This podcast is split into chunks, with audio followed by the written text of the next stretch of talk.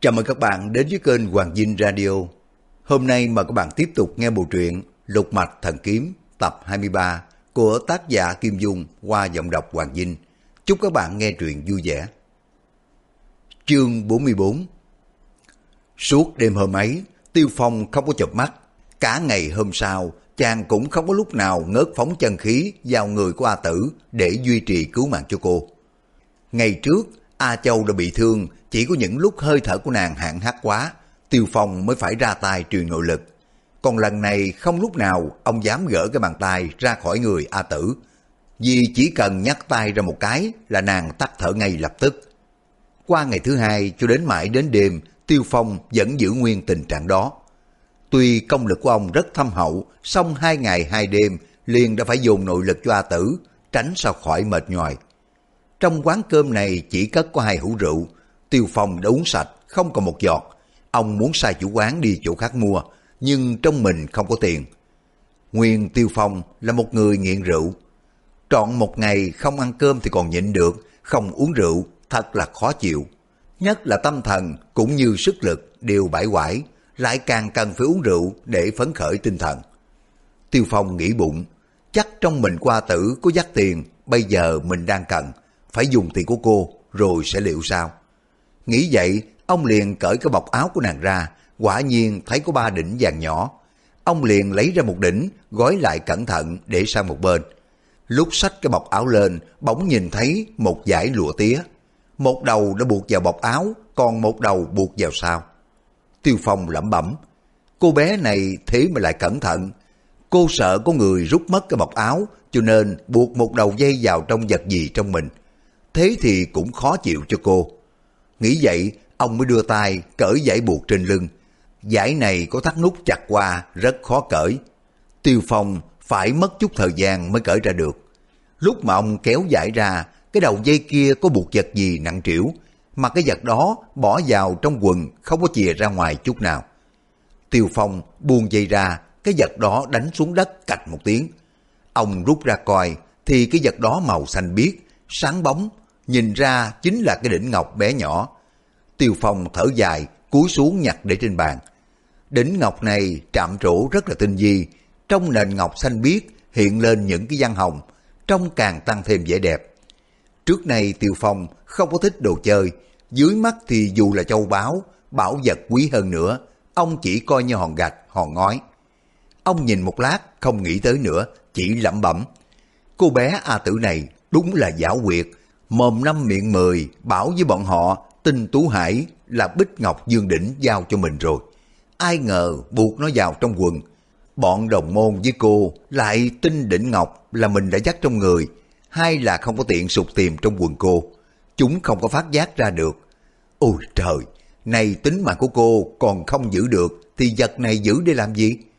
Tiêu Phong dội vàng gọi chủ quán đưa cho gã một đồng tiền vàng, bảo mua rượu mua thịt cho mình về ăn uống. Một mặt thì ông vẫn tiếp tục đưa nội lực vào cơ thể để duy trì tính mạng cho A Tử. Ở trong tiểu điếm đã được 4 ngày. Tiêu Phong không có thể chống lại với sự mệt mỏi. Ông đành hai tay nắm lấy hai tay của A Tử, đưa nàng vào trong lòng để tựa lưng vào ngực của mình, truyền chân khí qua bàn tay vào trong thân thể nàng. Sau một lúc, hai mắt của ông nhắm lại không mở ra được, gật ngưỡng một hồi rồi tiếp đi. Nhưng mà trong lòng ông vẫn khắc khoải về sự sống chết của A Tử, nên mới ngủ được một lát, đã giật mình tỉnh giấc. May mà trong lúc ông ngủ đi, chân khí không có ngừng lưu động. Nếu ông rời tay ra một chút là nàng sẽ tắt thở liền. Tình trạng này kéo dài hai ngày nữa. Tiêu Phong thấy A Tử tuy đã chết rồi, song thương thế không có chuyển biến chút nào. Nếu cứ nằm trong tiểu điếm này biết bao giờ cho ngã ngủ. A Tử ngẫu nhiên mở mắt ra, song mắt vẫn lờ đờ rõ ràng, không có biết trời đất là gì. Nàng cũng không có nói được. Tiêu Phong uống hết hai hữu rượu lớn, không có nghĩ ra được điều gì. Sau đó ông mới quyết định, ta đành phải ẩm nàng lên đường, vừa đi vừa dẫn khí. Cứ ở lại trong tiểu điếm này, rốt cuộc dù kế khả thi. Nghĩ vậy, tay trái của ông bồng A Tử, tay phải cầm bọc áo nhét vào trong bụng. Lúc trong đến, Bích Ngọc Dương Đỉnh vẫn để trên bàn, ông nghĩ bụng, cái vật hại người này đập tan quách đi cho rồi. Nhưng mà cầm đỉnh lên, ông lại nghĩ, A tử trăm cai nghìn đắng mới lấy cắp được cái vật này. Xem thương thế của nàng cũng không thể khỏi được. Trước lúc lâm chung, hoặc giả thần chí cô có tỉnh lại, tức hỏi đến cái đỉnh này, mình sẽ đưa cho cô ấy, để cho cô yên tâm mà chết đi, không còn ân hận điều gì. Nghĩ vậy, ông cầm lấy ngọc đỉnh để vào trong tay, cảm thấy trong đỉnh hình như có vật gì ngọ ngoại. Ông rất lấy làm kỳ, để ý nhìn kỹ, thì ra mé đỉnh có năm cái lỗ nhỏ. Nhìn kỹ thêm ở cổ đỉnh có một đường rất nhỏ, tựa hồ đỉnh chia làm hai nữa. Tiêu Phong lấy ngón út và ngón tay đeo nhẫn, cặp chặt lấy cái đỉnh, còn ngón giữa và ngón tay cái giữ lấy nửa trên khẽ xoay về bên tả. Quả nhiên thấy đỉnh xoay đi. Ông xoay luôn mấy vòng, mở được cái nắp ra. Ông nhìn vào trong đỉnh, bất giác cả kinh nôn mửa. Nguyên trong đỉnh này có hai con trùng độc đang cắn nhau, một con rết và một con bò cạp. Hai con đang cắn nhau vật lộn rất là kịch liệt. Tiêu Phong là người kiến văn rộng rãi, biết là phải tình tú dùng những cái trùng độc này để mà luyện môn tả pháp quái đản. Ông liền dốc đỉnh ngọc cho rết cùng với bò cạp rớt xuống đất, rồi dẫm lên cho chết đi. Đoạn ông lại đẩy cái nắp cẩn thận bỏ vào trong bọc áo. Tiêu Phong tính trả tiền hàng, ẩm A Tử, đổi gió dầm mưa đi về phía Bắc. Ông tự biết mình đã mắc vào cái tội với bọn hào kiệt Trung Nguyên, không có muốn thay hình đổi dạng, cứ để vậy nhắm hướng Bắc mà đi. Tiêu Phong đi như vậy, được mấy trăm dặm vẫn bình yên vô sự. Một hôm đến một thị trấn lớn, thấy có một tiệm bán thuốc trên biển đề, tiệm thuốc gia truyền của Dương Thông Trị. Ông mới nghĩ bụng, ở địa phương tầm thường này lại có một bậc danh y, nhưng mà ta cứ thử vào xem chẳng có hề chi. Ông liền ẩm A Tử đi vào tiệm xin chữa bệnh. Gã nho y là Dương Thông Trị vừa cầm mạch qua tử vừa nhìn Tiêu Phong. Gã đã thấy mạch qua tử đã tắt, liền đưa mắt nhìn Tiêu Phong, thấy vẻ mặt của ông ngơ ngác quái lạ. Thốt nhiên, lão đưa tay ra, cầm lấy mạch tay của ông. Tiêu Phong tức mình hỏi, Tiên sinh, tôi đến xin tiên sinh chữa bệnh cho em tôi, đâu có chữa bệnh cho tôi đâu. Dương Thông Trị lắc đầu nói, tôi coi lão huynh có bệnh, thần chí mê quảng mất rồi, cần phải chữa ngay, kẻo nguy đó. Tiêu Phong hỏi, sao mà tiên sinh bảo thần trí của tôi mê loạn? Dương Thông Trị đáp, cô nương đây mạch đã tắt ngắm chết tự bao giờ, có điều người của cô chưa cứng đờ thôi. Thế thì lão huynh còn đến cầu thầy chữa cái gì? Chẳng phải là thần trí của lão huynh đã mê loạn sao? Lão huynh, người ta đã chết không có thể sống lại được nữa. Lão huynh chẳng nên thương tâm quá độ, đem thi thể của lệnh muội mai táng đi, để người chết được yên phần xác. Tiêu Phong khóc dở miếu dở, nhưng mà ông cũng biết rằng lời của y không phải là toàn bộ vô lý. Thật ra A Tử đã chết từ lâu rồi, chỉ còn nhờ vào chân khí của mình mà cầm được một chút hơi tàn. Như vậy, thầy Lan tầm thường chữa thế nào được? Nghĩ vậy, Tiêu Phong đứng dậy trở gót đi ra. Bỗng thấy có một người ăn mặc ra lối quản gia ở đầu hấp tấp chạy đến tiệm thuốc, hốt quảng la lên. Phải đi tìm cho mau một cái lão sơn nhân sâm thật tốt. Lão gia nhà tôi đã trúng phong sắp tắt thở rồi, thế mà nhờ của nhân sâm cứu sống được đó. Gã trưởng quầy trong tiệm thuốc vội nói, À phải rồi, phải rồi, đây có lão Sơn Nhân. Tiêu Phong lẩm bẩm, phải có lão Sơn Nhân xăm mới cứu sống được sao? Một người bệnh đã sắp tắt thở, nếu quả uống vài hớp xăm than, nếu quả uống được vài hớp xăm than mà giữ hơi thở sống thêm chốc lát để xem người chết có di ngôn gì không, thì đây là trường hợp Tiêu Phong cũng đã biết rồi, chứ dùng lão sơn nhân sâm để mà cứu mạng cho A Tử có ăn thua gì đâu. Nhưng mà nghe ông lão quản gia nói, lại thấy lão trưởng quỷ cũng lấy ra một cái hộp gỗ đỏ, trân trọng mở nắp ra, bên trong có đựng ba con nhân sâm bằng ngón tay. Trước kia Tiêu Phong đã nghe nói, nhân sâm lớn chừng nào thì tốt chừng đó. Ngoài da vàng, văn gieo xù xì càng quý, cái thứ nhân sâm lớn giống như hình người, đủ cả đầu lẫn tay chân, thượng hảo hạng, sống đã lâu năm. Ba con nhân sâm này là vật tầm thường, chẳng có gì đặc biệt. Gã quản gia chọn hộ một con hấp tấp đi ngay. Tiêu Phong lấy một đỉnh vàng mua luôn cả ba con. Trong tiệm thuốc có đủ đồ dùng sắc thuốc cho khách hàng. Chỉ một lát sau sắc lên thành nước sâm than, từ từ đổ cho A Tử uống mấy thìa. Lần này nàng uống sâm than vào, không có nôn ra, cho nên ông đổ thêm cho mấy thìa nữa. Tiêu Phong thấy mạch của cô đã hơi chuyển động, hơi thở khá hơn, bất giác mừng thầm trong bụng. Gã Dương Thông Trị đứng bên cạnh, lắc đầu quầy quậy nói, Lão huynh ơi, nhân sâm không phải là thứ dễ tìm đâu, dùng một cách phí phạm đúng là đáng tiếc. Nó không phải là tiên đan, nếu có cứu được người chết cho sống lại thì cái người giàu tiền vĩnh viễn không bao giờ chết rồi. Tiêu Phong mấy ngày liền không có dám rời A Tử, trong lòng bực bội đã lâu. Nghe Dương Thông Trị đứng bên lại nhảy nói, bất giác điên tiết lên, xoay tay lại toàn phóng trượng ra đánh. Nhưng mà bàn tay vừa dơ lên, ông lẩm bẩm. Tiêu Phong ơi Tiêu Phong, ngươi đánh cả người không biết võ công, đâu phải là anh hùng hảo hán. Nghĩ vậy, dừng tay lại, bồng A Tử lên chạy ra khỏi cái tiệm thuốc. Mà ông vẫn còn nghe gian dẳng, tiếng của Dương Thông Trị vừa cười vừa nói. Cái thằng cha này đúng là hồ đồ, gã ôm một cái tử thi chạy tới chạy lui, xem chừng chính gã cũng chẳng sống được mấy nổi nữa. Hắn có biết đâu rằng vừa suýt nữa hắn cũng đã xuống chầu âm dương rồi. Tiêu Phong không có nén được cơn tức giận phóng trưởng đánh ra thì đến 10 gã dương thống trị cũng đi đời. Tiêu Phong ra khỏi tiệm thuốc nghĩ thầm. Mình nghe nói cái thứ lão sơn nhân sản xuất nhiều ở núi Trường Bạch trên một dãy đất cực kỳ rét lạnh. Chi bằng mình đi về Đông Bắc để mà thử xem cái thứ xăm đó có thể bồi dưỡng nguyên khí cho A Tử được không? Mình xem ra không còn cách nào để mà cứu sống được cô ta. Nhưng mà nếu làm cho cô tỉnh lại ở nhân gian một ngày, đổ già châu mình cũng bớt được đôi chút ân hận. Nghĩ vậy, ông mới theo ngã Đông Bắc mà tiến lên. Dọc đường gặp tiệm thuốc, Tiêu Phong vào hỏi mua nhân sâm. Sau này, tiền xài đã gần hết rồi, ông chẳng có nể nang gì nữa, thò tay ra lấy tiền.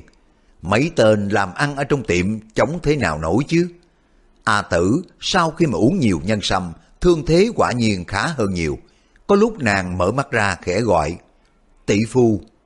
Ban đêm, Tiêu Phong ngủ đi, có lúc rời tay không có tiếp chân khí cho A tử, mà nàng vẫn còn thoi thớp thở. Càng ngược lên mạng Đông Bắc, đường càng vắng teo. Tiêu Phong trông thấy mấy người đi qua lại, về sau chỉ thấy cỏ quang mờ mịt, tuyết động thành gò đốn. Tiêu Phong có khi suốt ngày không có gặp ai cả. Bất giác, ông nản chí than thầm. Hỏng bét, thật là hỏng bét. Giả tỷ gặp chỗ có sâm, nhưng mà tuyết ngập cao thế này làm sao mà đào được. Mình đành phải trở lại cái chỗ nào có sâm, có tiền thì mua, không tiền thì cướp. Nghĩ vậy, ông bồng A Tử quay về.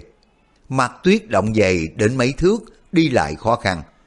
Nếu ông không phải là một tay võ công trác tuyệt, đeo theo một người, chẳng bị chết cống, chân cũng bị sa lầy không có rút lên được, không có tài nào thoát chết. Đến ngày thứ ba, chiều trời ảm đạm, xem chừng sắp có gió to mưa tuyết. Tiêu Phong buông tầm mắt nhìn, trước sau toàn là một màu tuyết phủ, không có một vết chân người. Ông cảm thấy mình cô độc, khác nào là một con thuyền lạc lõng giữa biển khơi. Bên tai chỉ nghe tiếng gió rít từng hồi. Tiêu Phong đã biết mình lạc đường mất rồi. Mấy lần nhảy lên cao, trông ra bốn mặt, chỉ thấy là biển tuyết bát ngát, che phủ hết cả khu rừng rậm cùng một mẫu trắng xóa, chẳng còn phân biệt đâu là Đông Tây Nam Bắc. Ông sợ A Tử rét cống, đành phải cởi áo trường bào ra quấn cho nàng. Tuy ông là người chẳng biết sợ trời sợ đất, nhưng mà lúc này ở giữa bầu vũ trụ mênh mông, tựa hồ trong cái khoảng trời đất bao la, chỉ còn sót lại có một mình ông. Lòng của ông không khỏi hoang mang sợ sệt. Nếu chỉ có một mình ông thì còn khá, dù biển tuyết bao la vô bờ bến, cũng không có dây hãm nổi ông được. Nhưng mà đằng này, ông ôm trong lòng một người mê man, sống dở chính là cô bé A Tử. Tiêu Phong luôn ba ngày chưa được ăn cơm. Ở trong bể tuyết bát ngát này, muốn kiếm một con gà rừng hay là một con thỏ cũng chẳng có thấy bóng. Ông nghĩ thầm, hiện giờ bốn phương mờ mịt, muốn tìm đường ra cũng được. Đành phải nghĩ trong rừng thôi. Chờ ngớt mưa tuyết, có mặt trời hoặc có trăng sao mới biết đường mà tìm phương hướng. Nghĩ vậy, Tiêu Phong tìm đến một chỗ kính gió và bẻ mấy cành khô đốt lửa lên. Lửa cháy mỗi lúc một to, ông cảm thấy trong mình ấm áp, nhưng mà bụng đói cồn cào. Tiêu Phong nhìn gốc cây, thấy mấy cái gốc cỏ úa, màu xám xịt, xem chừng không độc liền nhổ lên mấy cái cây nướng vào bên trong đống lửa cho tái đi, ăn cho đỡ đói. Ăn mười mấy cây cỏ, tinh thần hơi phấn khởi. Tiêu Phong mới bồng A Tử lên, để tựa vào trong ngực của mình, ngồi xuống trước đống lửa sưởi ấm. Tiêu Phong định chớp mắt ngủ đi, bất thình lình gian lên một tiếng gầm rùng rợn. Đúng là tiếng cọp rừng, từ phía đông bắc vọng lại. Ông cả mừng lẩm bẩm, có cọp đến đây, mình lại có thịt ăn rồi. Tiêu Phong để ý lắng tai nghe, thì ra là một đôi lão hổ đang chạy đất đầy tuyết. Ông lại văng vẳng nghe có tiếng quát tháo, dường như có người đang rượt theo lão hổ. Tiêu Phong nghe thấy tiếng người thì lại càng mừng rỡ, rồi rõ ràng tiếng chân của hai con cọp đang chạy về phía tây. Ông liền thi triển kinh công chạy ra đón đường. Lúc này tuyết xuống càng lạnh, gió bắc rít lên từng cơn, cuốn trong cái mảnh tuyết trắng phao phao thổi bạc đi. Tiêu Phong mới chạy được hơn 10 trượng, trước mặt đã hiện lên một cánh thung lũng rộng rãi bát ngát. Hai con hổ vẫn gầm thét chạy đến. Phía sau chính là một đại hán khoác áo già, tay cầm đinh bà rất lớn đuổi theo. Tiêu Phong thấy cặp mảnh hổ, thân hình cao lớn, trong mặt không khiếp. Người đi săn chỉ có một mình, dám cả gan đuổi hổ, thật là dạng hiếm có. Hai con hổ chạy một lúc, bỗng một con quay lại gầm lên. Nhìn cái người đi săn nhảy sổ tới. Đại hán giơ đinh ba lên, nhằm cổ họng của mạnh hổ đâm tới. Con hổ này cử động cực kỳ mau lẹ, nó nghiêng đầu đi một cái là tránh khỏi cái mũi đinh ba. Con hổ thứ hai xông tới, người đi săn, chân tay cũng mau lẹ dị thường. Gã đã trở cây đinh ba đánh chát một tiếng, cán cây đinh ba đập trúng vào đầu con hổ. Con hổ bị đau quá gầm lên một tiếng, cúp đuôi cúi đầu chạy thẳng. Con hổ kia không có ham đánh nữa, cũng bỏ chạy ngay. Tiêu Phong thấy chân tay của người đi săn mau lẹ, sức mạnh vô cùng, nhưng mà dường như chẳng hiểu võ công là cái gì cả. Có điều gã đã quen tính giả thú. Lúc mà lão hổ chưa nhảy tới, gã đã cầm đinh bà chờ sẵn đặng phóng trúng đầu. Đó là lỗi liệu địch của gã. Xong đánh chết hai con mảnh hổ không phải là chuyện dễ. Tiêu Phong lớn tiếng gọi, Lão huynh, tôi đến giúp huynh đánh hổ đây. Ông mới lạng mình xông ra đón đầu hai con mãnh hổ. Người đi săn thấy Tiêu Phong xông ra một cách đột ngột, cũng giật mình kinh hãi, sợ la lên, giọng liêu lo. Tiêu Phong nghe âm thanh không phải là người Hán, chẳng hiểu gã nói cái gì. Ông đành phải bỏ mặt không có nói nữa, giơ tay lên, nhắm đúng đầu con hổ, đánh ra một chưởng, quịch một tiếng.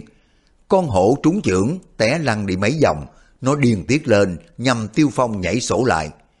Tiêu Phong phóng chưởng đến bảy thành công lực, nếu là người thì dù võ công có cao cường đến đâu, cũng phải nát óc. Song mảnh hổ đầu rắn xương to, cho nên đòn chưởng vừa rồi có thể đập dở đá tan bia, trúng vào đầu nó, chỉ như bị ngã lăn lóc rồi mới chồm dậy chạy được ngay. Tiêu Phong buộc miệng khen, con thú này giỏi thật. Ông né mình đi tránh một cái, tay trái dung lên đánh chéo xuống. Một tiếng chát vang lên, Tiêu Phong đã phạt trúng ngang lưng của mảnh hổ. Đòn này ông tăng thêm phần công lực. Mảnh hổ xông về phía trước mấy bước. Trong chân của nó loạn choạng biết ngay rằng nó bị đau mà tìm đường chạy trốn. Tiêu Phong khi nào mà chịu bỏ, nhảy lên hai bước, đưa tay phải ra chụp lấy cái đuôi hổ. Ông quát to lên một tiếng, tay trái cũng nắm ở phía trên khấu đuôi. Phấn khởi thần lực, cả hai tay kéo mạnh một cái. Có mảnh hổ đang ra sức chạy trốn, đột nhiên đã bị người kéo lại, hai luồng kình lực hất mạnh tung con hổ lên không. Người săn cầm đinh ba đang cùng con hổ kia tranh đấu, chợt thấy Tiêu Phong sách mảnh hổ kia tung lên không thì kinh hãi vô cùng. Con hổ lơ lửng trên không, hé miệng, nhè nanh dơ vuốt ra. Tiêu Phong chồm xuống, quát lên một tiếng, dùng hai chưởng ra đánh mạnh vào bụng của nó. Bụng nó là một chỗ mềm nhũng đã bị chiêu bài dân song chưởng, chiêu thức mà Tiêu Phong đắc ý nhất đánh trúng. Con cọp lập tức bị đánh tan nát ngũ tạng, lăn lộn mấy cái, nằm chết thẳng cẳng trong đống tuyết. Người đi săn thấy Tiêu Phong tay không đánh chết hổ, trong lòng kính phục vô cùng, mới nghĩ thầm, trong tay của mình cầm đinh ba, không đánh chết được hổ, chẳng quá ra họ coi thường mình sao? Gã liền dùng hết sức bình sinh, phóng cây đinh ba, đâm chết sang mé tả, rồi sang mé hữu, nhát dao nào cũng trúng vào mình cọp. Con mảnh hổ bị trúng đinh ba, hăng tiết lên, nhe cái bộ răng trắng ẩn, cắn người đi săn. thấy mảnh hổ hết chồm lại dồ, người đi săn, né mình tránh khỏi, tung cây đinh ba, đâm tạc ngang, đánh sột một tiếng. Cây đinh ba trúng vào cổ của mảnh hổ. Người đi săn đưa cả hai tài hết sức, đâm thật mạnh trên chết. Mảnh hổ gầm lên rùng rợn, té giật xuống đất. Người đi săn ấn mạnh cây đinh ba như là người đóng đinh ác thú xuống đất. Bỗng nghe soạt một tiếng, tấm da thú của gã khoác vào người để làm áo đã bị rách toạc một đường dài, hở cả sống lưng. trong rõ những cái bắp thịt nổi lên cuồn cuộn, coi rất hùng dĩ. Tiêu Phong ngó thấy, bất giác buộc miệng khen thầm. Đúng là một trang hảo hán. Con mảnh hổ nằm kềnh dưới đất, bụng ngửa lên trời, nhưng đã bị đinh ba đóng chặt xuống không có lăn lộn được. Nó giờ bốn gió lên, giãy dụa hồi lâu, nằm yên không có nhúc nhích nữa. Bây giờ đại hán rút đinh ba lên, buông một tràng cười ha hả ra chiều đắc ý. Gã xoay mình lại nhìn Tiêu Phong, giơ thẳng hai ngón tay cái lên, nói bì bù mấy câu. Tiêu Phong không có hiểu gã nói gì, nhưng mà trong vẻ mặt cũng biết đại khái gã đại hán tán dương mình là bậc đáng kính. Ông cũng bắt chước kiểu gã, giơ thẳng hai ngón tay lên mới cất tiếng nói, anh hùng hảo hán. Chừng đại hán cũng hiểu là Tiêu Phong tán dương gã, gã lộ ra một vẻ thích trí, trỏ tay lên sống mũi nói liêu lò, hoàng nhan a cốt đã. Tiêu Phong đoán chừng gã tự giới thiệu danh tính của mình, liền cùng tay trỏ lên sống mũi đáp. Tiêu Phong. Đại hán hỏi, Tiêu Phong, khất đan. Tiêu Phong gật đầu hỏi lại, tôi khất đan còn hảo hán. Ông vừa hỏi vừa trỏ tay vào gã để cho gã hiểu ý. Đại hán đáp, hoàng nhan a cốt đã, nữ chân. Tiêu Phong nghe được ở phía đông nước Liêu, phía bắc nước Cao Ly có một bộ lạc tên gọi nữ chân. Người bộ lạc này rất là khỏe mạnh thiện chiến. Nguyên Hoàng A Cốt Đã là một người bộ lạc nữ chân. Tiêu Phong tuy không có hiểu tiếng nói, nhưng mà ở giữa bể tuyết hẻo lánh này, gặp một người đồng bạn, ông cũng quan hỷ vô cùng. Tiêu Phong giơ hai ngón tay lên, trỏ ra hiệu cho đại hán biết mình còn có một người đồng bạn. A Cốt đã gật đầu có ý hiểu rồi. Đoạn gã đưa tay ra, nhấc con cọp lên mà gã vừa đâm chết. Tiêu Phong cũng xách con cọp của mình lên, trở lại chỗ A Tử nằm. Ra hiệu cho A Cốt đã theo sau ông. A Tử tuy không có mở mắt ra, nhưng mà còn nuốt được quyết cọp đến 10 hớp. Tiêu Phong cả mừng, ông mới xé lấy hai cái đùi cọp để vào đống lửa nướng. A Cốt đã thấy Tiêu Phong không có cần đau, lấy tài không mà xé đứt cọp sống như là xé thịt gà, thì ghê cho sức mạnh của ông. Chẳng những gã mắt chưa có được nhìn mà tai cũng chưa có được nghe nói đến chuyện hy hữu này. Gã thụng mặt ra nhìn hai tay của Tiêu Phong xét một hồi, rồi mới đưa bàn tay ra khẽ vuốt ve cổ tay của ông với vẻ mặt rất là trọng kính. Thịt cọp chín rồi, Tiêu Phong cùng gia cốt đã ăn một bữa no. A Cốt đã giơ tay ra hiệu hỏi Tiêu Phong, đến đây có việc gì. Tiêu Phong dùng tay ra hiệu, móc đất, lấy nhân sâm để mà chữa bệnh cho A Tử, rồi bị lạc đường. A Cốt đã cười ha hả một hồi, ra hiệu cho Tiêu Phong rằng, nhân sâm dễ lắm, cứ theo gã, muốn lấy bao nhiêu cũng có. Tiêu Phong cả mừng, liền đứng dậy, tay trái ẩm A Tử, tay phải xách một con cọp lên. A Cốt đã chia ngón tay lên ra hiệu khâm phục chân lực của Tiêu Phong vô cùng. A Cốt đã thu kỹ đường lối cái dãy đất này. Dù có gặp trời bão tuyết, mặt đất trắng xóa, cũng không rõ lối nào đi, gã cũng không có bị lạc đường. Hai người đi cho đến lúc trời tối thì vào trong rừng ngủ đỡ. Trời sáng lại đi ra, hai người cứ nhắm về hướng Tây, đi trong hai ngày, liền từ sáng đến tối. Đến trưa ngày thứ ba, Tiêu Phong đã nhìn thấy nhiều vết chân người trên tuyết, liền đưa mắt hỏi A Cúc đã. A Cúc đã giơ tay ra hiệu cho biết đã gần đến bộ lạc của gã ở. Quả nhiên đi hết hai khu thung lũng, thấy trên sườn núi phía đông xám xịt, lộ ra mấy cái doanh trại quay bằng da các giống thú sát trắng. A Cúc đã chụm môi lên như một hồi còi, lát sau có mấy người chạy ra đón. Tiêu Phong theo A Cúc đã lại gần, thì thấy ở phía trước trại có đốt một đống lửa. Xung quanh đống lửa có vô số đàn bà con gái ngồi hoặc là khâu da thú rừng hoặc ướp thịt giả thú. A Cốt đã dẫn Tiêu Phong đến trước trại lớn nhất, dán màn bước vào. Tiêu Phong theo A Cốt đã đi vào, thì thấy trong trại có mười mấy người ngồi quanh quẩn đang uống rượu. Mọi người nhìn thấy A Cúc đã lớn tiếng reo mừng. A Cúc đã trỏ Tiêu Phong nói liến thoáng một hồi. Tiêu Phong coi cái bộ dạng biết rằng đang thuộc lại cái chuyện mình tay không đánh chết hổ. Cả bọn xúm đến quanh mình của Tiêu Phong, chỉ thẳng ngón tay cái, trầm trồ khen ngợi. Đang lúc câu chuyện náo nhiệt, bỗng có một người Hán ăn mặc ra kiểu mãi giỏ từ ngoài chạy vào. Gã nhìn Tiêu Phong hỏi, Lão già biết tiếng Hán không? Tiêu Phong mừng như bắt được của đáp ngay, biết chứ, biết chứ. Rồi ông hỏi đến lai lịch bộ này, thì rằng, đây là trại của vị tù trưởng bộ lạc nữ chân. Lão râu đen ngồi giữa là tù trưởng, tên là Hòa Lý Bố. Lão có 11 người con, toàn là những tài anh hùng hảo hán. A Cốt Đã là con thứ của lão. Người Hán vừa vào tự giới thiệu với Tiêu Phong tên gọi Hứa Trác Thành. Hàng năm cứ đến mùa đông lại tới đây mua nhân sâm cùng với Long gia thú, ở đây cho đến sang xuân mới về. Hứa Trác Thành hiểu tiếng nữ chân, lúc này Tiêu Phong mới nhờ làm thông ngôn cho mình. Người nữ chân rất kính phục những bậc anh hùng hảo hán. Gã hoàng nhân cốt đã là người thông minh nhanh nhẹn, được phụ thân của gã yêu mến nhất. Người trong bộ lạc ai cũng ưa chuộng gã. Gã khen Tiêu Phong nứt lưỡi, cho nên mọi người đối đãi với ông như một bậc thượng khách, cực kỳ cung kính.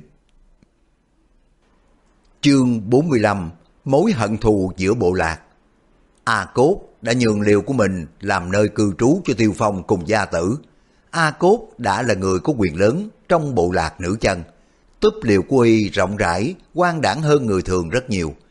Tiêu Phong từ chối mấy câu, nhưng mà A Cốt nhất định không chịu. Tiêu Phong là người tính tình khoáng đạt, thấy đối phương có ý chân thành, liền ẩm A Tử đi vào trong liều nghỉ ngơi. Tối hôm đó, bộ lạc của nữ chân mở ra một tiệc lớn. Họ nấu thịt hai con cọp để mà làm món trân hào cho bữa tiệc. Tiêu Phong hơn nửa tháng này không có biết mùi rượu là gì, bây giờ được người tiêu chân đem ra từng túi da để mà đựng rượu mạnh. Ông uống hết cái túi này đến túi khác, khoan khoái vô cùng. Người nữ chân cất rượu không có ngon lắm, nhưng mà chất rượu cực mạnh. Người thường chỉ uống được có nửa túi đã say mềm. Thế mà Tiêu Phong uống liền một lúc hơn 10 túi, sắc mặt vẫn không có biến đổi. Người nữ chân cho ai có tủ lượng giỏi là một bậc hảo hán. Lúc Tiêu Phong tay không đánh chết cọp, họ không có được mắt thấy, nhưng mà xem ông uống rượu, cả mười mấy đại hán của nữ chân cộng lại, chưa tính là bằng ông. Tất nhiên ông được ai nấy kính sợ. Đêm hôm ấy, uống rượu xong, Tiêu Phong nghĩ tại cái bộ lạc của nữ chân, trong lòng cảm thấy khoan khoái vô cùng. Bọn người nữ chân không ai có thành kiến hẹp hòi, tính tình bộc trực, rất hợp với Tiêu Phong. Hứa Trác Thành thấy người nữ chân đem lòng khâm phục Tiêu Phong, gã cũng cực kỳ cung kính. Tiêu Phong ở bộ lạc này rỗi rãi quá, không có việc gì làm. Ban ngày, ông cùng gia cốt đã đi săn, tối về hứa Trác Thành dạy tiếng nữ chân. Khi ông đã học được đến 7 phần 10 tiếng nói của bộ lạc này, lại tự nghĩ mình là người khất đan, nếu không biết nói tiếng khất đan thì không được.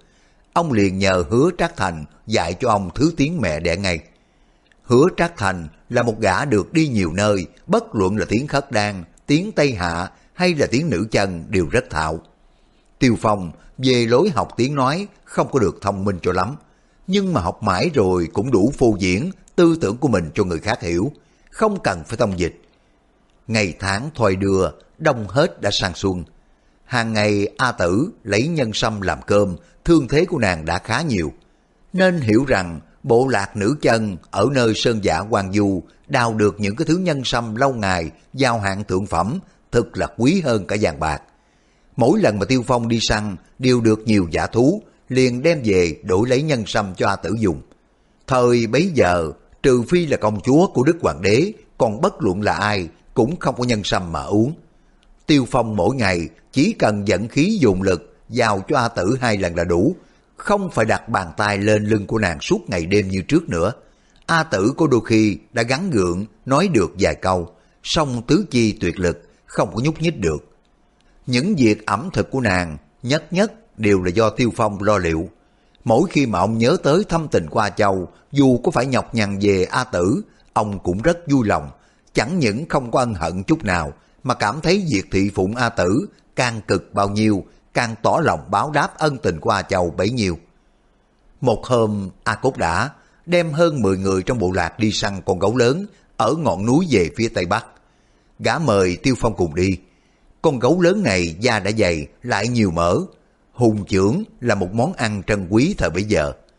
Tiêu Phong nghĩ được ít lâu, thấy A Tử tinh thần tiến rất nhiều cho nên vui vẻ đi theo. Đoàn người ra đi từ lúc chưa sáng, nhằm hướng Tây Bắc mà tiến. Bây giờ sang tiết đầu hạ, băng rửa tuyết tan, đường bùng lầy rất là khó đi. Song người nữ chân cước lực rất mạnh cho nên vẫn đi được mau lẹ. Khoảng đến giờ ngọ, đi được chừng hơn trăm dặm. Tiêu Phong băng khoăn về A Tử ở nhà, ông lo còn phải đi xa nữa. Bỗng thấy có người già la lên, gấu, gấu. Mọi người nhìn về phía tay của lão chỉ, thấy dưới bùn lầy in những cái vết tai gấu rất lớn. Cách đó không xa, nhìn rõ cả vết chân. Mọi người phấn khởi theo vết chân gấu đuổi theo. Con gấu lớn chân tay ấn sâu xuống đất đến dài tấc. Đoàn đại hán vừa đuổi theo vừa reo, vết chân đi thẳng về phía tây. Sau khi mà ra khỏi quảng bùn lầy, đến một cánh đồng cỏ, mọi người chạy mau. Đoàn người hấp tấp rượt gấu, bất thình lình nghe có tiếng gió ngựa dồn dập phía trước, cát bụi bay mù, một đại đội nhân mã chạy nhanh tới. Chỗ này là một cánh đồng cỏ bằng phẳng, một con gấu đen quay nhanh chạy trở lại, vì phía sau có bảy tám chục người cưỡi ngựa hò hét đuổi theo. Đoàn người ngựa này hoặc là cầm trường mâu, hoặc mang tên ná, người nào coi bộ rất là hung hăng. A cốt đã la lên, bọn khất đan, bọn khất đan, chúng nhiều người lắm, ta chạy thôi. Tiêu Phong nghe nói là bản xứ, trong lòng đã có ý muốn lân cận, nhưng mà thấy A Cốt đã trở gót trốn chạy. Mình ông không có tiện tới, đành dừng bước lại để xem cho rõ. Bỗng thấy bọn khất đàn hô lớn, nữ chân mang tử, bắt chúng đi, bắt. Những người tiếng lách tách vang lên, không ngờ tên bắn như mưa. Tiêu Phong trong lòng căm giận lẩm bẩm, sao mà chưa hỏi nguyên do, vừa thấy mặt đã bắn ngay lập tức rồi. Mấy mũi tên bắn tới bên mình đều đã bị ông giơ tay ra hất đi. Bỗng nghe có một tiếng rú ối chào rất là thê thảm. Một ông già người nữ chân trong bọn đã bị săn bắn trúng lưng, ngã xuống chết liền. A Cốt đã dẫn mọi người ngay lập tức chạy vào trong một mô đất nằm xuống, dương cùng lên, bắn ngã hai tên khất đàn. Tiêu Phong đứng giữa, không biết nên giúp cho bên nào. Bọn cung nọ của khất đàn nhắm Tiêu Phong bắn không ngớt, làm những mũi tên dài. Tiêu Phong nắm lấy một mũi tên tiện tay múa lên để đánh rớt những cái mũi tên kia. Ông lớn tiếng quát hỏi, Các ngươi làm gì vậy? Sao mà chưa hỏi hàng đã ra tay giết người chứ? À cốt đã, sau mô đất lớn tiếng gọi, Tiêu đại ca, tiêu đại ca, lại đây mau, bọn chúng không có biết đại ca là người khất đan đâu. Giữa lúc ấy, có một tên khất đan giác màu phóng ngựa đến trước mặt của Tiêu Phong. Hai gã hai bên đâm vào cạnh sườn của ông. Tiêu Phong không có muốn sát hại người đồng tộc, giơ tay ra, nắm lấy hai cái mũi màu khẽ giật một cái, cả hai ngã lăn xuống ngựa. Tiêu Phong liền dùng cán mâu khiều hai gã lên. Hai gã đang lơ lửng trên không, kêu thét lên. Tiêu Phong đã hất ngã xuống đất, hồi lâu không có bò dậy được. Bọn A Cốt đang lớn tiếng hoàng hồ, bỗng thấy có một đại hán mặc áo hồng bào trong bọn khất đàn đang lớn tiếng truyền lệnh. Mấy chục tên khất đàn chia ra làm hai cánh, bao vây xa xa, chặn đường về của bọn A Cốt đã. A Cốt thấy thế rất nguy, nếu mà lọt vào dòng dây của địch, tất cả đều phải chết. Gã liền hô đồng đảng, xoay mình chạy trốn. Bọn khất đàn tên bắn nhiều mưa, lại mấy người nữ chân nữa đã trúng tên té nhào. Tiêu Phong thấy người khất đàn giả mang vô cùng, không biết là lẽ phải.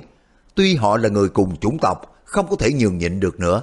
Ông liền cướp một cây cung lớn, bắn luôn bốn phát.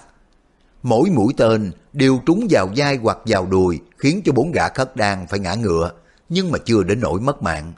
Không ngờ, lão mặc áo hồng bào lớn tiếng quát. Bọn người khất đan chẳng những không lùi mà còn phóng ngựa đuổi theo cực kỳ hung hăng. Tiêu Phong thấy trong bọn đi với mình chỉ có A Cốt Đã và ba thanh niên vừa bắn vừa chạy, ngoài ra đều đã bị khất đàn bắn chết hết rồi. Cánh đồng cỏ này không có chỗ nào ẩn nấp được, Tiêu Phong xem chừng nếu còn đánh nữa, cả A Cốt Đã cũng sẽ chết. Ông nghĩ đến mình được người nữ chân, trọng đãi giao hàng thượng tân rồi. Ông mới tự hỏi, những người bạn tốt, gặp bước nguy nan mà mình không có che chở được, sao đáng mặt anh hùng hảo hán. Nếu mình lại giết hết bọn người khất đan, cùng chủng tộc, thì sao cho đành dạ? Ông nghĩ chỉ còn cách bắt lấy cái lão cầm đầu mặc áo hồng bào, buộc y hạ mình, lui binh, hai bên bãi chiến là hơn cả. Nghĩ vậy, Tiêu Phong lớn tiếng quát. Này này, nếu bọn người không lùi bước, ta không có thể nể tình. Chưa có dứt lời, ba cây trường mâu dù dù phóng tới. Tiêu Phong nghĩ bụng, bọn này đúng là không có biết điều chút nào. Ông mới hạ thấp mình, lạng nhanh đến trước người mặc áo hồng bào.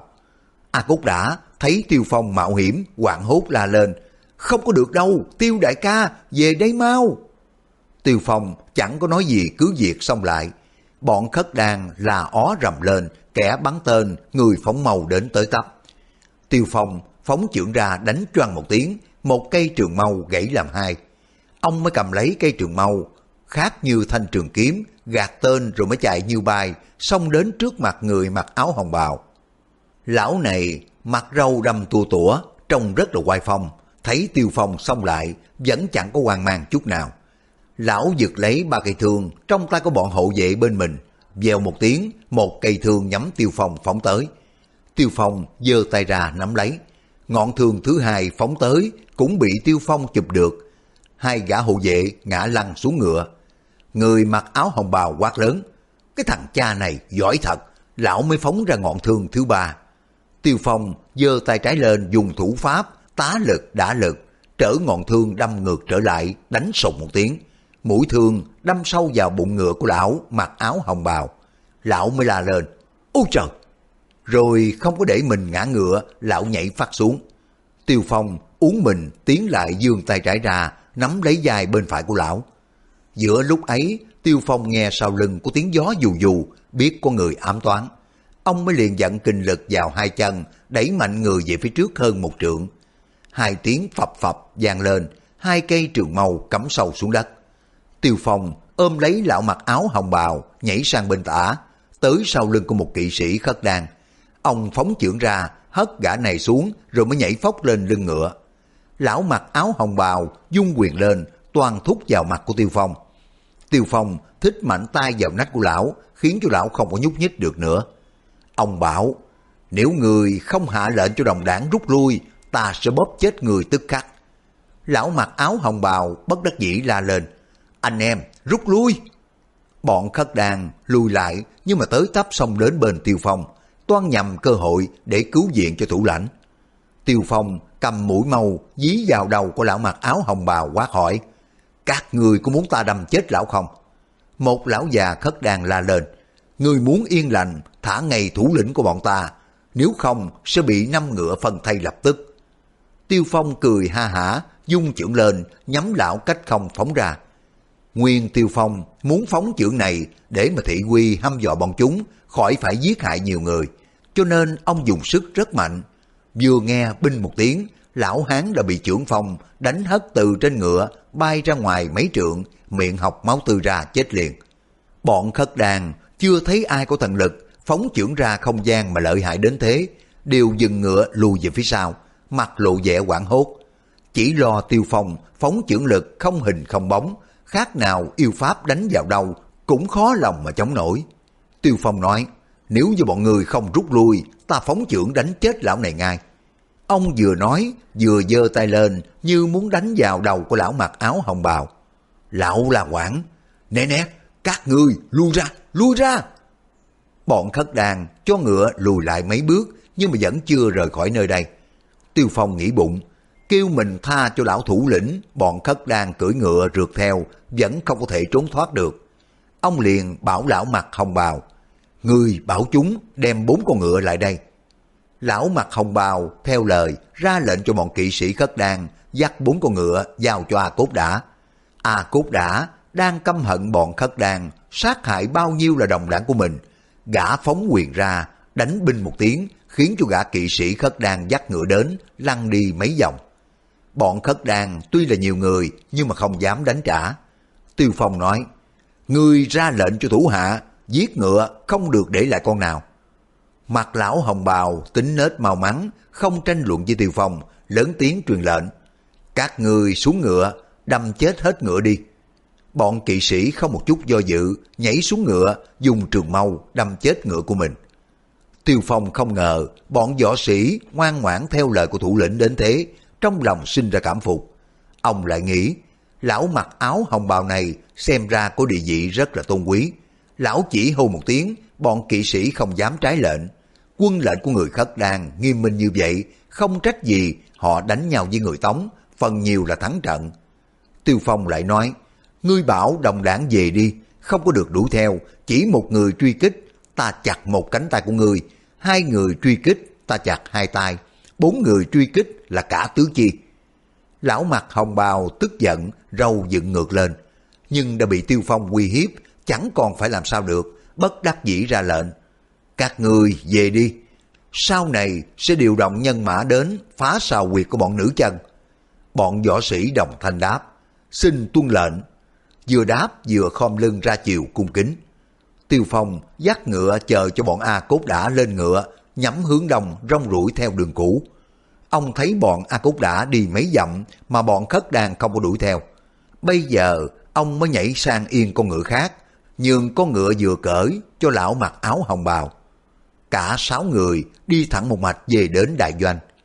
A Cốt đã đem việc gặp giặc bẩm với phụ thân là Hòa Lý Bố. Đã tường thuật mọi việc tiêu phong, giải cứu, bắt thủ lĩnh của khất đan đưa về. Hòa Lý Bố rất là mừng nói, hay lắm, đem con chó khất đan vào đây cho ta. Lão mặt hồng bào tiến vào trong trướng, vẻ mặt vẫn ngang nhiên lẫm liệt, đứng thẳng người không có chịu quỳ. Hòa Lý Bố biết lão là người tôn quý bên khất đan cất tiếng hỏi, Người, tên họ là chi, làm chức tước gì bên liêu quốc? Lão ngàn nhiên đáp, ta có phải bị ngươi bắt về đâu mà ngươi hỏi được ta? Nguyên người khất đan cũng như người nữ chân đã có lệnh hễ ai bắt được địch nhân, đó chỉ làm nô lệ riêng cho người đã bắt được. Ai bắt được con gái, tiền bạc giữ riêng làm của mình. Nếu mà người bắt được không bằng lòng tặng cho ai thì bất luận ai cũng không có tranh được. Đây là một thông lệ cho tất cả dân tộc giả mang cùng với các bộ lạc cấp bốn phương Đông Tây Nam Bắc. Hòa Lý Bố cười ha hả nói, người nói cũng phải. Lão mặt hồng bào chạy đến trước mặt của Tiêu Phong. Tiêu Phong đưa tay phải lên trán nói, Thưa chủ nhân, chủ nhân là bậc anh hùng quán thế, tôi đã bị bắt, tuyệt không có quán hận điều chi. Nếu anh hùng bằng lòng thả tôi về, tôi xin đem ba chục xe bạc trắng, ba trăm con tuấn mã kính dân. Thúc phụ A Cốt Đã là Phả Lạp Thục nói, Người là một bậc đại quý ở Khất Đan, chỉ chuột có thế sao? Không đủ. Tiêu hảo hán, hảo hán bắt y đem ba chục xe vàng, ba trăm xe bạc, ba nghìn tuấn mã đến chuột đi. Nguyên ba xe vàng, ba chục xe bạc, ba trăm con tuấn mã cũng đã là nhiều lắm rồi. Người khất đan và người nữ chân giao chiến đã mấy chục năm nay, chưa bao giờ có khoản thục kim lớn thế. Nếu lão hồng bào không chịu thêm nữa, cũng chịu nhận cho xong, không ngờ lão hồng bào ngần ngừ một lát rồi mới đáp. Thôi, thế cũng được. Những người trong bộ lạc nữ chân nghe lão khất đan ưng chịu khoản thục kim như lời phả lập thục đều lấy làm kinh ngạc. Họ còn ngờ tai nghe không rõ. Nên biết rằng hai chủng tộc nữ chân cùng với khất đan tuy là những chủng tộc bán khai, kiến thức về văn hóa còn lạc hậu, nhưng đã giao ước điều chi thì một là một, hai là hai, không bao giờ nói dối lời. Dù là một việc tầm thường cũng vậy, huống chi đây là khoản thục kim. Giả tỷ người khất đan không có nạp đủ số hoặc cố ý phản phúc, lão mặt hồng bào không có được trở về nước, cho nên không ai hứa dối làm gì. Phả lập thục còn ngờ rằng lão đã bị bắt sợ hãi quá độ, thần trí mê man, liên nhắc lại. Ngươi, có nghe rõ chưa? Ta biểu 30 xe vàng, 300 xe bạc, 3.000 con tuấn mã. Người mặc áo hồng bào, vẻ mặt cực kỳ ngạo mạn nói, ba chục xe vàng, ba trăm xe bạc, ba ngàn cổ ngựa có chi là không kể. Sau này, nước đại liêu của ta vào bốn bể, có cả thiên hạ thì cái khoản thục kim nhỏ mọn này đã vào đâu chứ? Dứt lời, lão quay lại nhìn Tiêu Phong, ra chiều cung kính nói, Thưa chủ nhân, tại hạ chỉ tuân lời có một mình chủ nhân dạy, còn kẻ khác nói chỏ vào, tại hạ không có thèm trả lời đâu. Phả Lập Thục nói, Tiêu huynh đệ, bạn thử hỏi xem y làm quan chức gì bên nước liêu. Tiêu Phong đưa mắt nhìn người mặc hồng bào, chưa kịp hỏi, đã nghe nói ngay. Thưa chủ nhân, chủ nhân muốn biết lai lịch của tại hạ, dù tại hạ nói quanh để mà lừa gạt chủ nhân, chắc chủ nhân khó phân biệt được chân giả. Nhưng mà chủ nhân là bậc anh hùng hảo hán, tại hạ cũng là một bậc anh hùng hảo hán, tại hạ không có muốn lừa chủ nhân, bất tất hỏi làm gì. Tiêu Phong quay tay trái, rút thành đoạn đao sau lưng ra, dùng ngón tay phải bật vào cái lưỡi đao đánh ken một tiếng. Thanh đoạn đao đúc bằng thép đã lập tức gãy làm hai đoạn. Ông lớn tiếng quát, người không chịu nói thì to gan thật, ta chỉ bưng vào đầu ngươi một cái xem nó rắn đến mức nào. Người mặc áo hồng bào vẫn thẳng nhiên không sợ hãi, chia thẳng ngón tay cái lên khen ngợi. Bản lãnh tuyệt vời, công lực ghê gớm. Bữa nay tại hạ đã được thấy người anh hùng thứ nhất trên thế gian, thật là không có uổng phí một đời. Tiêu anh hùng, anh hùng cậy mạnh đè người, muốn bắt tại hạ phải khuất phục, không có được đâu. Chủ nhân muốn giết thì giết, người khất đan tuy không có đánh nổi chủ nhân, nhưng mà cốt cách quyết không chịu kém. Tiêu Phong ha hả cười nói, hay lắm, hay lắm, ta không có giết ngươi tại đây, vì nếu ta chỉ chém ngươi một nhát cho xong đời, dĩ tất ngươi đã chịu khâm phục. Vậy chúng ta đưa nhau tới một chỗ xa vắng, cùng nhau tỉ thí một phen. Hòa bố lý cùng với phả lập thục, đồng thanh can. Tiểu huynh đệ, giết lão này thì thật là đáng tiếc, chi bằng lưu lão ta để mà lấy khoản thục kim hay hơn đó. Nếu ông bạn tức mình với lão nên dùng côn gỗ rồi già đánh vào người một chập là đủ rồi. Tiêu Phong nói, không được, lão muốn làm hảo hán, tại hạ không có chịu được. Nói xong, ông quay sang mượn cặp trường mâu và đôi cung nỏ của một người nữ chân đứng bên. Đoạn ông mới cầm cổ tay của lão mặt hồng bào kéo đi ra khỏi đại trại. Tiêu Phong nhảy lên ngựa dục. Ngươi cùng lên ngựa đi. Lão mặt hồng bào coi chết như không. Lão biết rõ mình đấu với Tiêu Phong tất là phải chết. Và lão ngờ rằng Tiêu Phong đã bắt được lão cũng như mèo dồ được chuột. Chơn dần chơi một lúc rồi mới giết. Nhưng mà lão vẫn ngang nhiên, chẳng sợ gì cả, nhảy tót lên lưng ngựa, nhắm hướng bắc mà đi. Tiêu Phong cưỡi ngựa theo sau. Hai người đi chừng dài dặm, Tiêu Phong nói, bây giờ rẽ về hướng Tây. Lão mặt hồng bào nói, phía Tây phong cảnh rất đẹp, ta được chết ở đó cũng hả? Tiêu Phong nói, khí giới đây, đón lấy đi. Rồi mới đưa cho lão một thanh trường mâu, một cây cung. Lão đón lấy rồi mới giọng giặc nói, Tiêu anh hùng, tại hạ biết rõ không có đủ sức đối địch với anh hùng, song người khất đan thà chết, không có chịu nhục, tại hạ động thủ đây. Tiêu Phong nói, khoan đã, rồi mới luyện thanh trường mâu và cây cung đang cầm trên tay xuống đất, hai tay không cầm binh khí. Tiêu Phong dùng ngựa tủm tỉm cười. Lão mặc áo hồng bào cả giận nói, thì ra ngươi muốn tay không để mà đấu với ta, thế thì ngươi khinh ta quá rồi. Tiêu Phong lắc đầu nói, không phải vậy, tiêu mổ bình sinh rất kính trọng những bậc anh hùng, rất mến tiếc những tài hảo hán. Võ công của ngươi tuy không bằng ta, nhưng cũng là một tài đại anh hùng. Đại hảo hán xứng đáng là một người bạn của tiêu mổ, dạy tiêu mổ để cho hảo hán về nước. Lão mặt hồng bào cả kinh nói, thế nào? Tiêu Phong cười cười đáp, ta đã bảo ngươi là bạn tốt của tiêu mổ, vậy để cho hảo hán bình yên về nước. Lão mặt hồng bào khác nào người ở dưới quỷ môn quan được trả về, mừng rỡ khôn xiết hỏi lại. Tiêu anh hùng, thả ta về thật sao? Hay là anh hùng có dụng ý? Ta về rồi sẽ cho người đem thục kim gấp 10 lần đến trao cho anh hùng. Tiêu Phong khoát tay nói, ta đã lấy tình bạn đối với hảo hán, sao hảo hán không có lấy tình nghĩa bằng hữu đối đãi với ta? Tiêu Phong này đường đường là một đấng anh hào, há còn đi tham tiền bạc sao?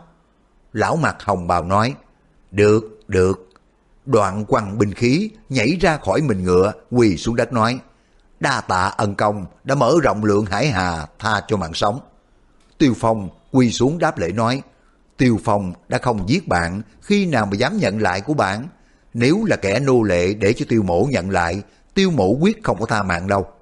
Lão mặt hồng bào mừng quá, đứng lên nói, Tiêu anh hùng, anh hùng một điều gọi là bạn, hai điều gọi là bạn, tại hạ muốn giới cao cùng với anh hùng kết làm anh em có được không?